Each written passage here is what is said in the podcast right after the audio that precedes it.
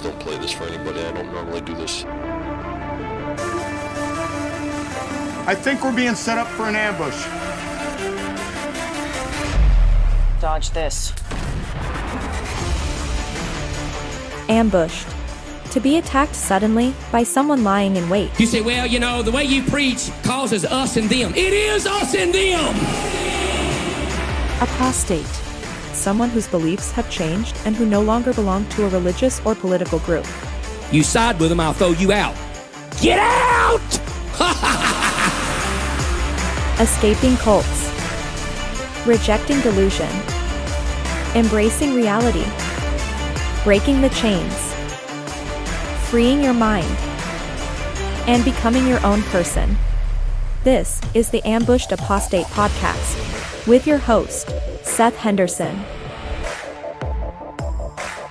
Welcome, everyone, to another episode of the Ambushed Apostate Podcast. My name is Seth, and before we get started, I'd like to say thank you to everyone who's here today, to everyone who clicked on this content and has decided to give me a little bit of your valuable time to address cults and other destructive groups. Thank you to everyone who reached out to me with both support and encouragement from the first episode, as well as some constructive criticism. And as much as I appreciate the messages of support and encouragement, I equally appreciate the constructive criticism, because now I know what needs to be modified or clarified moving forward. I received a message from someone close to me, and this person says, basically, hey, I listened to your first podcast, and it just seems to me that you're lumping all religions into a group and calling them cults. I want to be very clear and say that that is not my intention. That is not what I believe. That's not what the science reflects. That's not what the data shows. And so this episode is going to be based around how you can tell the difference between a religious group and a cult. How you can differentiate between normal, rational ideology and destructive cult ideology. To underline this point, I'm going to say again, I do not believe, and I am not saying in any way, shape, or form, that just because a person is religious, that they are in a cult. I am not saying that just because someone is political, they are in a cult. Just because you're a Christian does not make you a cult member. That is not and will never be my stance, because it doesn't line up with the data and the science behind this topic and within this community. But it is important to lay the foundation before we really move into this content that I'm trying to create, to make sure everyone knows how to tell the difference between what a religious group is and what a cult is. So we're going to spend some time today talking about how to tell the difference, and then we're going to move into a more detailed look of Doctor Hassan's B I T E model of authoritarian control. As we discussed in the last episode, the B I T E model is the industry standard to determine cult behavior. But we're also going to be taking a look at another piece of Doctor Hassan's work. This is called the influence continuum. The influence continuum is used in conjunction with the B I T E model to further determine whether your group is a healthy, normal group or a destructive cult group. Over the next five episodes, we're going to break down the B I T E model and the influence continuum so that we can build a good foundation before we start digging into these groups on a more detailed level. This episode will be behavioral control, or the B. I will give a couple of examples for some of these behaviors, but this episode and the following four episodes are intended to get you familiar with the ins and outs of the B I T E model itself. So as I said before, we're zooming in, but we're not zooming all the way in quite yet. So let's get on with it. What is the difference between a cult group and a regular normal group? The answer is really not that simple. It's not cut and dry.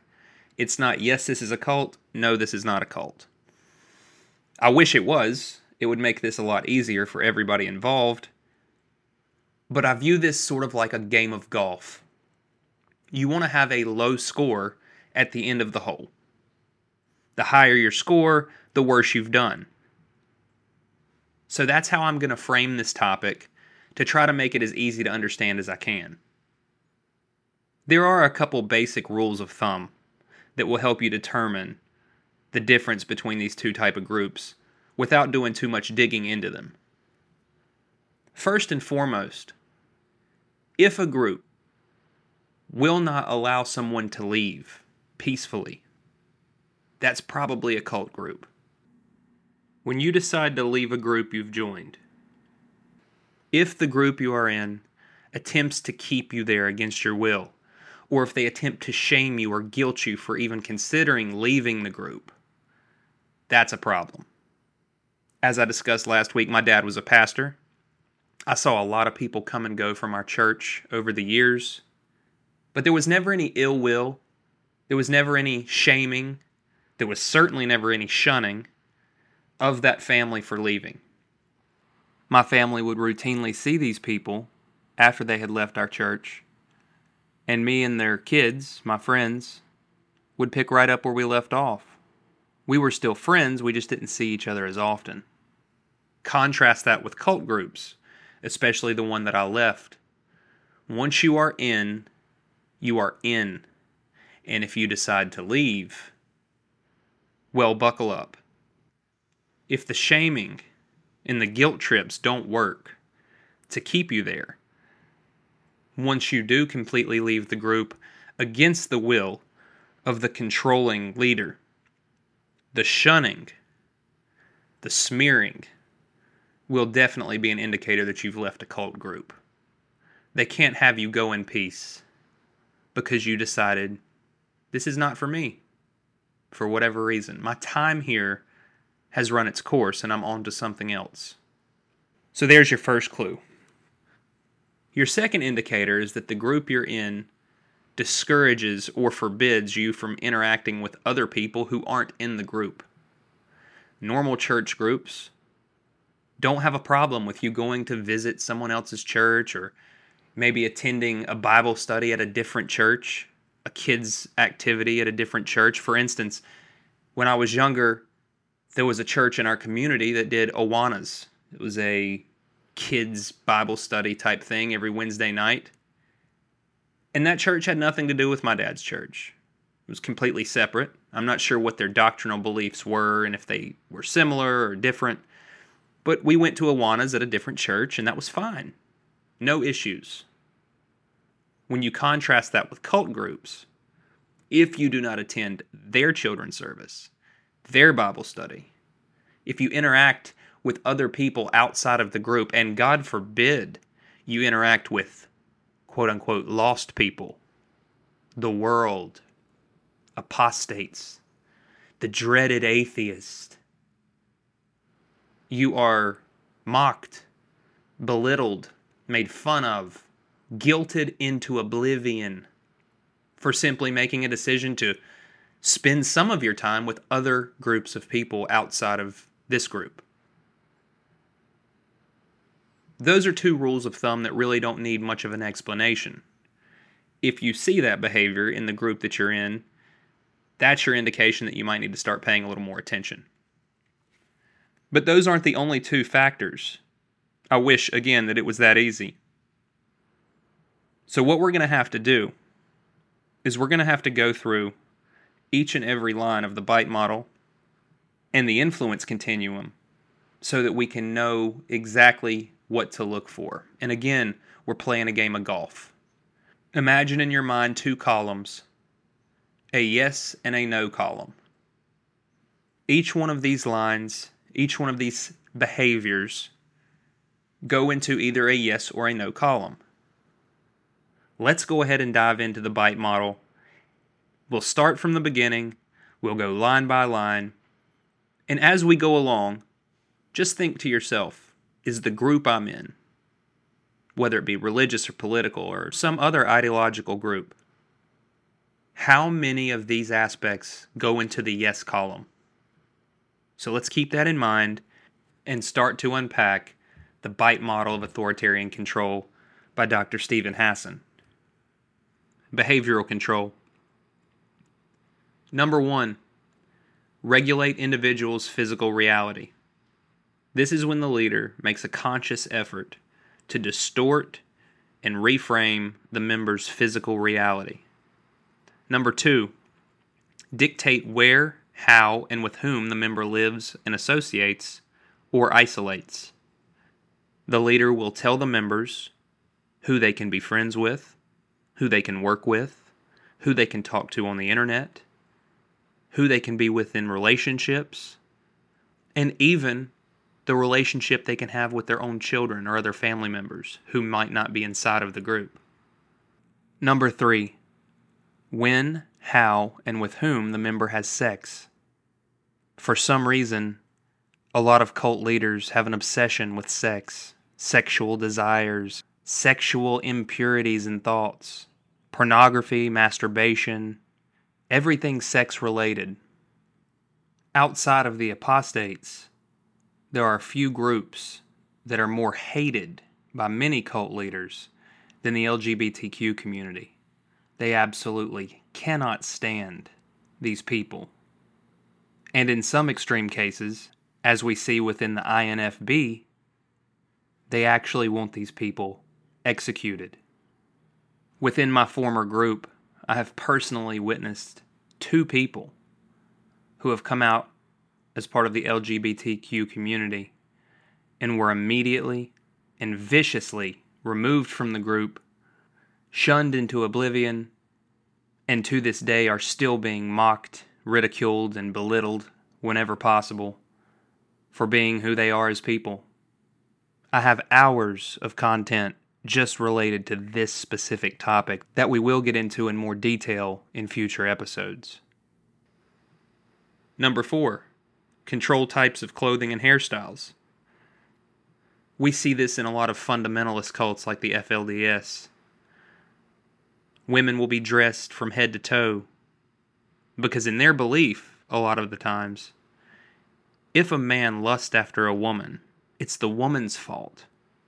She's the one in the wrong because too much of her skin was showing. So they will cover them up literally in a burlap sack. Number five, regulate diet, food and drink, hunger, and or fasting. We see an example of this in the Moonies cult. Back when Nixon was being impeached, a large group of the Moonies went to the Capitol and fasted for three days on instruction from their leader. Within these circles, the leader may tell you that fasting and the pain and discomfort that comes with that will bring you closer to God in some way. Number six, manipulation and deprivation of sleep. If you listen to some of the former members of groups like Hillsong Church or Kent Hovind's Dinosaur Adventureland in Alabama, you'll hear countless stories of former group members recounting their time with the group and the total lack of proper sleep because their duties to the group were so great and so demanding. We'll dig more into this topic specifically in a later episode, but if your group is demanding you to sacrifice necessary sleep and proper rest for any reason, pay attention, you're probably in a cult. Another quick example of this is when I was a police officer, I worked night shift for a large majority of my career. For five years straight, I worked the weekends from six p.m. to six a.m., so when I would get home from work about seven a.m., I was coerced to lay down on the couch for an hour or two, try to get a cat nap, and then I was expected to get up, go to church service, then go back home, maybe get another hour or two nap before going in for another twelve-hour shift as a cop. As we'll start to see the common theme of, we're not saying you have to, but you better. You can sleep instead of coming to church service. But if you do... Number seven, financial exploitation, manipulation, or dependence. We see this in a lot of different groups on a lot of varying different levels as far as how much money you're required to give them. But in almost every cult that I'm aware of, there is some sort of financial requirements from the members to the leader. Number eight, restrict leisure, entertainment, and vacation time. I could fill up ten episodes of this podcast just discussing the restrictions on entertainment that my group was subjected to by the leader. And we will get into that at a later time. But they want absolute control of everything you do in your off time. The music you listen to, the movies you watch, the video games you play, the places you go, the things that you do. Even vacation time was very heavily controlled, and still is to this day. Once a year, the leader determines a week at the beach. All members are heavily encouraged to take their vacation at the same beach during the same week within the same general vicinity so that everyone can still get together and participate in group activities. You can't even go on vacation with your family without this group constantly breathing down your neck. Some groups take it a step further and don't allow vacation time at all under any circumstances. Number nine, major time spent with group indoctrination and rituals and or self-indoctrination, including the internet. This comes in the form of the leader sending publications, articles, emails, homework, so to speak, to the members throughout the week. It was often said from the pulpit, here's your homework for the week. And again, you don't have to do it, but if you show up the following week and the leader says, so who did the homework from last week? Let's see a show of hands. And your hand didn't go up. Well, what was so important in your life that you couldn't do what we asked you to do? Number ten, permission required for major decisions.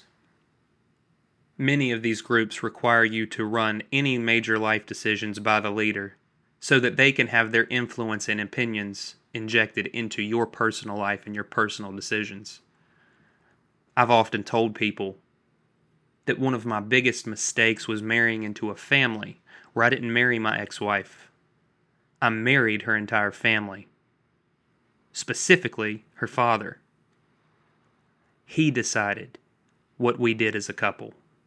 We never had freedom as a couple to make our own decisions because every time we had even a minor decision to make about something in our lives, we were summoned to his property. He has an office in the back of his house with a big, long, black couch that sits across from his desk. I call it the casting couch. You sit down, you tell him your plans, all the details that you can possibly give him, and then he will tell you what he thinks you should do or not do. Now, there's an illusion of freedom. You make your own decision. I'm just telling you my advice. But I know from personal experience what happens when you go against his decision on something that you have to do in your life, a decision that you have to make personally, because again, remember, they own you. You don't get to make your own independent decisions. They make them for you. Number eleven. Rewards and punishments used to modify behaviors both positive and negative. This could be something as simple as recognition from the pulpit. Or you may be punished from the pulpit. We don't even like to pray publicly. Uh, who would like to pray tonight? I mean, I know... I know you don't see it from my vantage point, but on Tuesday night, I'll ask, I ask that question after we take prayer requests, who would like to pray? And it's shocking the people who disconnect eye contact. They're listening to everything. Last Sunday, for example, um, or last Tuesday, I asked the very question, who would like to pray? And the two shyest people in the entire church prayed. The, the ones that are so afraid of standing up, they get really nervous. It shows something on the inside. I appreciate that. I mean, I do. I was, I was greatly encouraged with that. Number twelve. Discourage individualism and encourage groupthink. For those of you in these environments who understand what this statement means, it is literally like nineteen eighty-four and the two minutes of hate.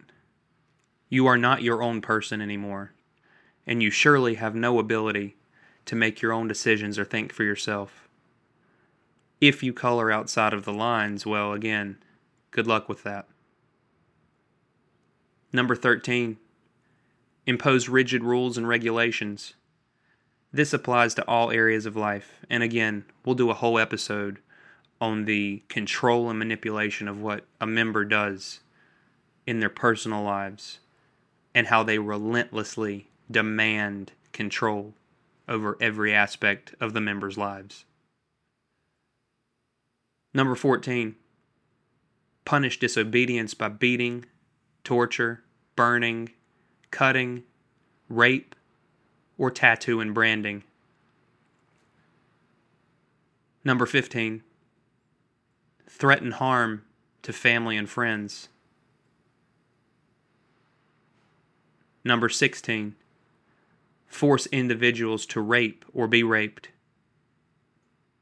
Number seventeen, encourage and engage in corporal punishment. I'll never forget this. When I left my former faith and began learning that a lot of the things that I did within that faith were harmful, including the physical spanking of children, I remember being told directly, if you don't spank your kids, I will. That's the level of control that these cult leaders have on their followers. If you don't beat your children for stepping out of line, then I'm going to step in and beat your children. By the way, just a little side note on that, I would highly discourage that behavior. And if anyone, including my former cult leader, ever puts his hands on my children, well, that's a story for another time. Number eighteen, instill dependence and obedience. Again, we see this constantly throughout the behaviors of a lot of cult groups. You are nothing without the leader, without his guidance and his knowledge and his expertise. You're the lowly sheep, he's the shepherd. You are to obey him blindly. It doesn't matter how big or how small the issue at hand. Blind obedience to the leader is all that counts. Disobey him, and watch how quickly your life's destroyed. Number nineteen, kidnapping. Number twenty, beating. Number twenty-one, torture. Number twenty-two, rape. Number twenty-three, separation of families. This is one of the most painful and destructive aspects of behavioral control when it comes to cult groups. I've personally been completely ostracized from my family. He continually encourages my children to be done with me because I have, quote, been turned over to demons, a reprobate mind, I've been deceived, I'm a narcissistic apostate. He's told my children and others in the congregation to be done with people like me. Here's a clip. They are ruthless, they are deceptive, they are horrific people, and the psychological societies say there's no cure. The only thing you can do if you're in a relationship with a narcissist is run. These groups thrive on breaking up families, and this is done for a very specific reason. When the family unit is broken up, it leaves a void, especially for young children. They need a father figure, and because they no longer have one, the cult leader steps in and fills that role. He tells the children, your father has no more authority over your life. Your father's to be dead to you. I will now be your father figure. I will now raise these children as my own. Your father is an apostate, and he has lost his right to be your father. That's the sick and twisted mind of a lot of these cult groups. And tearing a family apart is quite possibly the sickest, most twisted, and demented thing one can do to another human being. twenty-four, imprisonment. And twenty-five, murder. So those twenty-five behaviors are what make up the behavioral control, or the B section, of the B I T E model. I hope that with breaking down each one of these behaviors and giving some examples like I've just done, that you're starting to see the type of behaviors that come with a cult group. If you were keeping track of points, like we discussed earlier with the analogy of the golf game, how many points did your particular group score under the B section of the B I T E model? Was it half? Was it a quarter? Maybe it was two-thirds. Or God forbid it was all of them. If that's the case, please seek help immediately. In all fairness, the group that I left did not engage in all of these behaviors. Things like physical beatings, tortures, and rape, up to and including murder, some sort of confinement or imprisonment for stepping out of line, kidnapping, and holding people against their will for disobeying, were fortunately something that my group did not participate in. So as behavioral control relates to the Church Without Walls, led by Steve McCraney, we have a score of fifteen out of twenty-five. So does that make it a cult? Unfortunately, it's a little more complicated. But with a score of fifteen out of twenty-five, it leans much more cultish than not when it comes to the behavioral control of the members. I hope this breakdown's been helpful, and I hope you've all learned something. Even if you're not in a cult group yourself, maybe you know someone who is, or maybe you're considering joining a group, and you now have some tools and some resources to help determine, if this is how this group acts, should I really be getting involved with it in the first place? Is this going to be beneficial for me as a person, or detrimental to me or my family? Take this information. Compare these behaviors to real-life scenarios that may be in your life or someone you know's life, and start using this information as power to expose these groups and to distance yourself from these groups. In the first episode, I explained there'll be a clue at the end of every episode. I should have put one in the first episode, and I didn't. I have plenty of them, and I'm not really sure why. So, since there wasn't one in the first episode, I'm going to give you a two for one today. The first one is just going to be a clip. A lot of these are. There'll be of various destructive groups and cult leaders. A lot of them will be from my own personal experience. And like I said in the first episode, I'm not here to try to smear these people, but I'm here to shine the light on their behavior. This clip does need a little bit of context, as he's getting ready to describe someone named Justice. Justice is Steve's only son. Justice is heavily involved in the cult, and from all appearances, it appears that when Steve passes away, Justice will take the reins, and in my opinion, in his mid-thirties, is more extreme and unhinged than even his father is in his nearly seventies. But that's who Justice is, so let's listen to this clip with that context, and then we'll unpack it a little bit. When we were meeting at the Pendergrass Barn, I remember um, I was trying to explain what it meant that if you confess with your mouth the Lord Jesus and believe in your heart God raised him from the dead, you will be saved. Remember? We think that means, oh, confess Jesus. I believe in Jesus.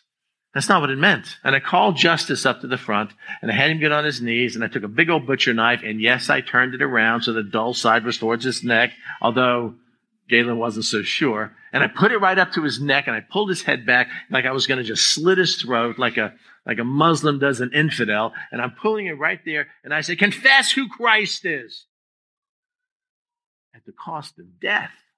That's what that passage meant when it was being written by Paul. It's that kind of confession. So it should go without saying that if the leader of your group ever brings someone up front during a service, has them get down on their knees in front of everyone, including, by the way, at least two dozen children who are under the age of thirteen years old. Matter of fact, you can hear a baby crying in the background while he's discussing this incident two different times in the clip I just played. This is because they are a family integrated church, and that is destructive on its own level and is a whole different topic for another day. But this was done in front of the congregation. He even references it causing one of the congregants to be uncomfortable. But he yanks his kid's hair back with a knife to his throat, giving a demonstration of extremism. If you see this kind of behavior, or anything that even closely resembles this kind of behavior in your group, well, like he said in the clip earlier, the only thing you can do is run. That's your first red flag. That's your first clue. If you see behavior like that in your group, this is pretty painfully obvious, but it's time to go. That is not normal and is dangerous, especially in the presence of young kids. The second clue for this episode sort of ties into the fact that I just played one of Steve's audio clips. We'll get into a whole nother episode in great detail about how controlled members within the group are when it comes to even speaking negatively or saying something that the, that the leader does not like, and how negative of an impact that can have on your life. But the long and short of this is, one of my preteen children told me, and by the way, she's not a law expert, she's not even a teenager, I highly doubt she understands the things of civil court, which means this was told to her. But she told me straight up after the first episode came out, if you use Papa's name, he's going to sue you. If I so much as utter his name, as if that's some sort of crime. The despicable and cowardly part about it is you sent my twelve-year-old child to tell me, if you say something I don't like about you, I'm going to sue you. So, the second big clue that you should be looking for is if you're in a group and someone says something even remotely negative or just neutral about the cult leader, and they retaliate with things like that, especially using someone's children to try to leverage emotional manipulation to get them to stop saying or doing things that expose the corruption and the insanity of the group, that's a big clue. And just for the record, there is nothing that I'm saying in this podcast that I have not either experienced firsthand and seen with my own eyes and ears, or things that have come straight out of Steve McCraney's mouth. Things that have come out of all these other cult leaders' mouths. This is not an opinion piece.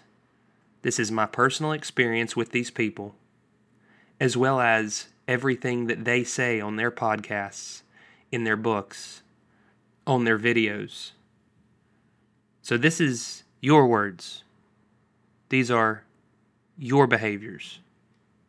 If you would like to sue me for exposing how you really treat people, be my guest, because the best thing about lawsuits, we get to bring in former congregants that have been treated horrendously. We get to go into all of these extreme beliefs in a courtroom in front of a judge that will then be public record for anyone in the world to come see. One final thought on the matter. Everything that I'm doing on this podcast, and what I will be doing in the future with video content as well, is covered under the United States Fair Use Code. seventeen U S C one oh seven clearly lays out that one can use someone else's material for criticism, reporting, teaching, and parody, and that it does not infringe on any copyright that may exist.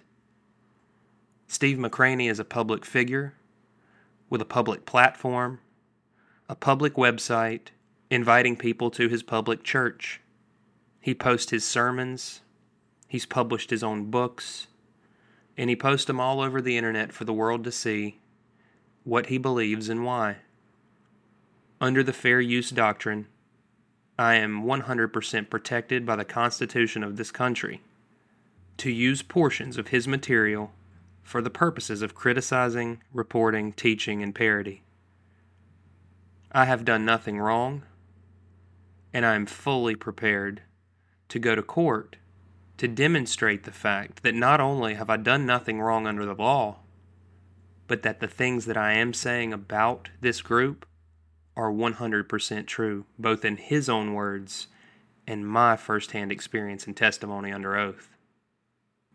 So with that being said, there's your two red flags for this episode. In closing, my recommendation is Doctor Stephen Hassan's nineteen eighty-eight book, Combating Cult Mind Control. You can buy it new in paperback for less than twenty dollars, or for your Kindle for ten bucks. And those proceeds go to help Doctor Hassan continue his work to combat destructive groups, undue influence, and cult behavior. The book is three hundred ninety-two pages, and depending on how quickly you read through books, it may take you a little while to get through it. If you're an Audible learner, or you don't have time to sit down and read four hundred pages, grab the audiobook. You can get it for free with a three-month Audible trial on Amazon. And this method will be faster and more efficient, especially if you benefit from learning in an audible way. So that's my recommendation. I want to thank each and every one of you again for being here. If you've made it all the way to the end of this podcast, I cannot express to you how grateful I am. So until next time, my name is Seth, and this has been the Ambushed Apostate Podcast.